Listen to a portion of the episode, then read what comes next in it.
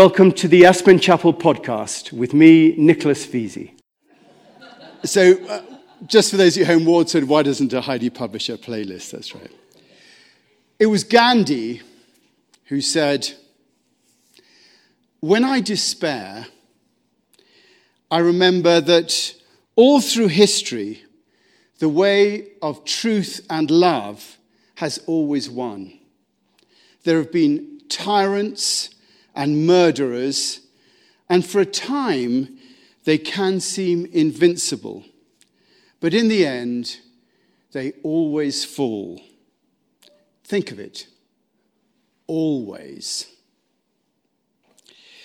This is the third in a series that I'm doing uh, in Lent. Um, in the first week, uh, we reminded ourselves that Jesus, on his journey to Jerusalem, knew that he was going to die.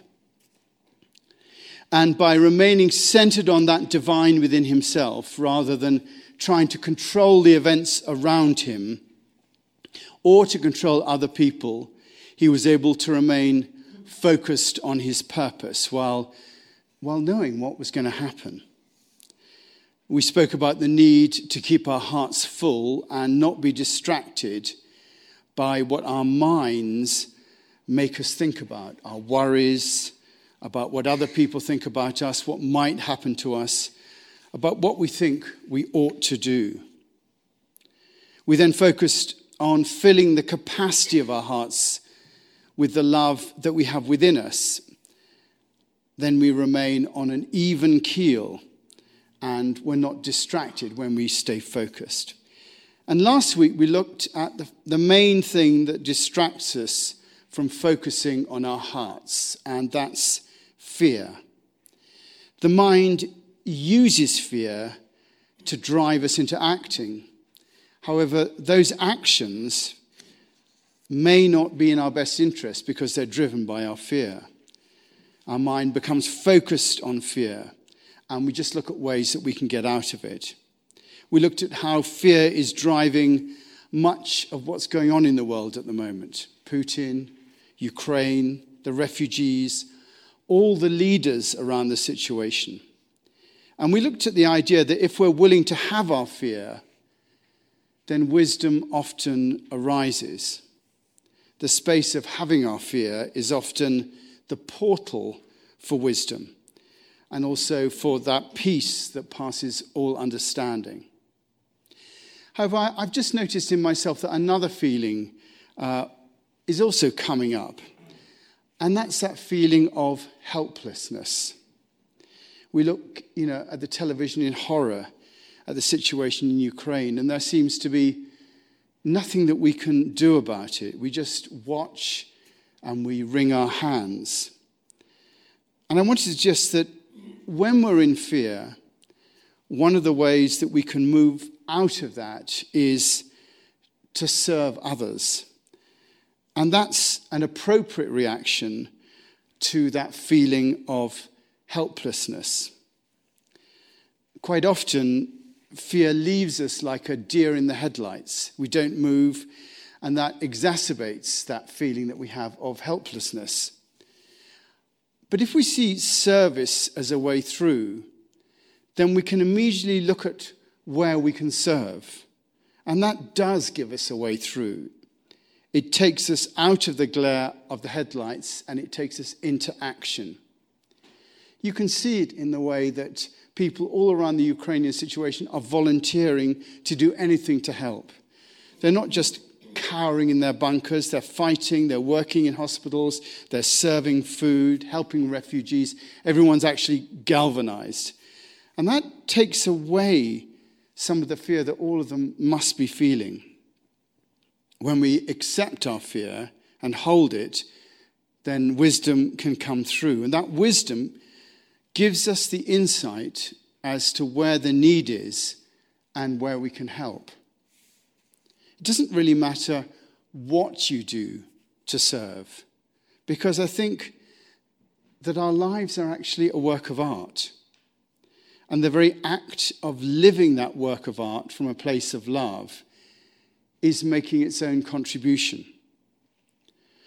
Wherever you're serving, you're expressing love, that humility, that service into the world. And in doing so, you're changing the environment that's around you. You're expressing something that's healing, giving, life enhancing. And the universe is better off for that, no matter what it is you're doing. It could literally be anything. Meditation is an act of service to the universe. What we're doing now, this is called a service. Why? Because it's offered out of love with no expectation of return. It's an act of service offered to the universe. Anything you decide and you offer out of love is an act of service. And that act of service will take you through the experience of helplessness. You'll be doing something to contribute, and that'll move you out of the headlights in the road to a place of safety. You'll also experience making a contribution. You know, it could be related to the situation we're in in the world, and it, and it might not. The key is making the contribution, and that in itself will take you to another place. Too often, our attention is just on ourselves and the people we directly care about. The moment you go into service, you have the humility to put your attention outside your immediate interests and to serve. Service is the end point of spirituality. The reason we meditate, the reason we study scripture, the reason we attempt union with reality is to find our place of service. And if you feel that you've not found your place of service, then it's back to the meditation cushion. And if you feel you're enlightened and you're not drawn into service, then it's back to the meditation cushion because it's your ego that thinks you're enlightened rather than the real connection with the essence of things. And so we speak, we seek to make a connection with the divine, which will enable us to understand our place in the world and then find our place of service. Right now, most of us feel the fear as we look out into the world. We have to hold that fear, allow it to be there, to look past it, and in the space of that moment, choose a response. That's where our wisdom's going to be, and our wisdom will teach us where to serve. And if you can think of nothing, then offer that nothing which comes in the point of prayer and meditation, that experience of willing nothing, wanting nothing, and knowing nothing. That's something to offer our prayer and our meditation. But it might be more specific. It might be helping a neighbor that we know needs something, or a charity we're connected with, or even, even serving by coming to the chapel. Being here at this service is, as I said, an act of service. The church service comes from the old French word service, which is an act of homage, service at the table, mass. In being here, you guys who've come are serving at the table. You're also serving our community by coming together in solidarity. Now, I know it's easier to be at home. How, but if you're feeling that helplessness, one thing you can do is to come and be of service in community, to warm and comfort the hearts of others here, to say, This is important, to say, You're not alone in your care. Being here, thank you, those of you who've come, shows that. It also encourages others in their lives and through conversations enables us to collectively act as a community when we want to. So if you don't know where to serve, come to chapel on Sundays. Sermon over. Actually, it's not. we, all, uh, we all have a role to play in our community, here in the valley or wherever you are watching online. What you do matters. However you behave, however you treat others, however you serve, you set an example. All of us need to be conscious of that in, in a time of uncertainty. And just the way you conduct yourself is a way of serving others. It, it, sets that example, it shows others what you think is important, and it makes a contribution on a very deep level. I love that. I mean, you all know it, but that old story of the starfish. An old man had a habit early one, uh, of early morning walks on the beach, and one day, after a storm, he saw a human figure in the distance moving like a dancer. As he came closer, he saw that it was a young woman. And she's not dancing, but she was reaching down in the stand and picking up a starfish and gently throwing it into the ocean. Young lady, he asked, why are you throwing starfish into the ocean? The sun's up, she said. The tide's going out. And if I don't throw them in, they'll die. But, young lady, don't you realize that there are miles and miles of beaches and millions of starfish all along it? You can't possibly make a difference. The young woman listened politely, paused, then bent down and picked up another starfish and threw it into the sea. Well, she said, it made a difference to that one. We have to be the same in our acts of service. We may feel that none of it's making a difference to the pictures that we're seeing on television. But we are making a difference, one person at a time. And you know, that's all we can do in our lives. As I've said before, each of us individually has a unique relationship with life. The connection between our inner world and our outer world is a unique connection for each of us. No one else has the same connection. Each of us lives different lives in different ways, with a different relationship to the universe in front of us.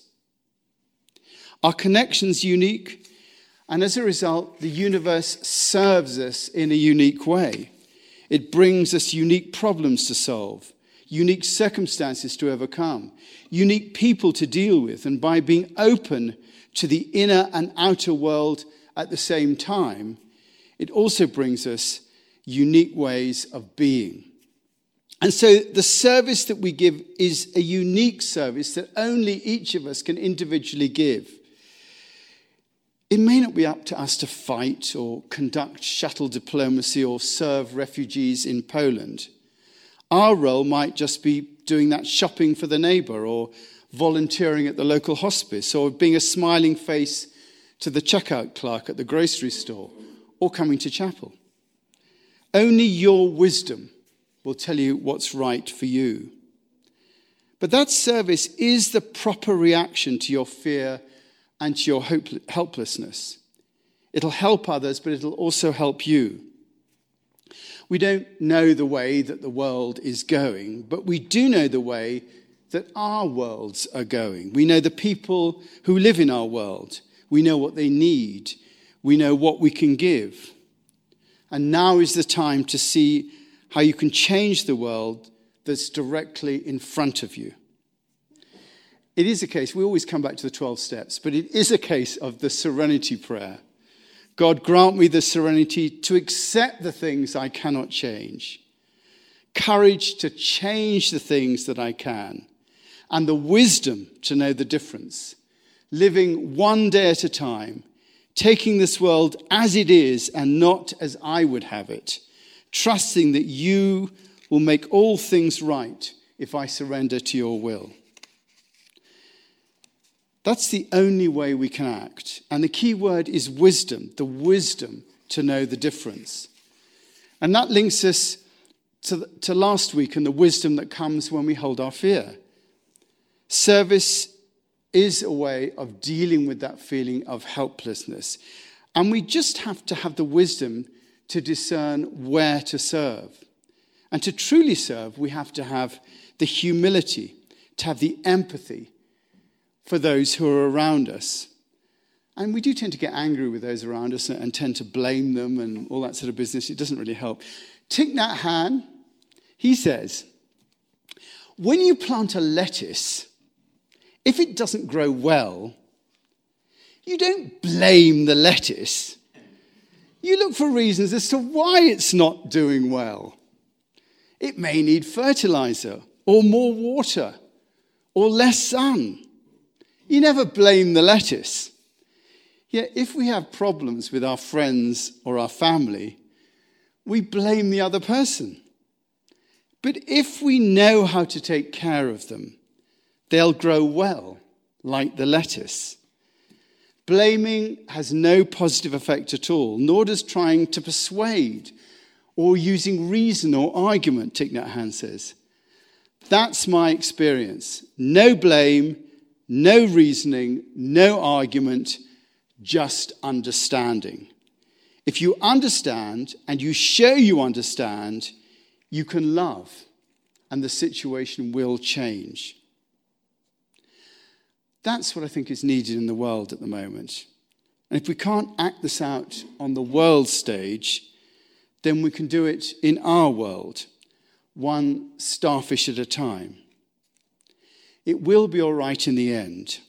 And if it's not all right, it's not the end.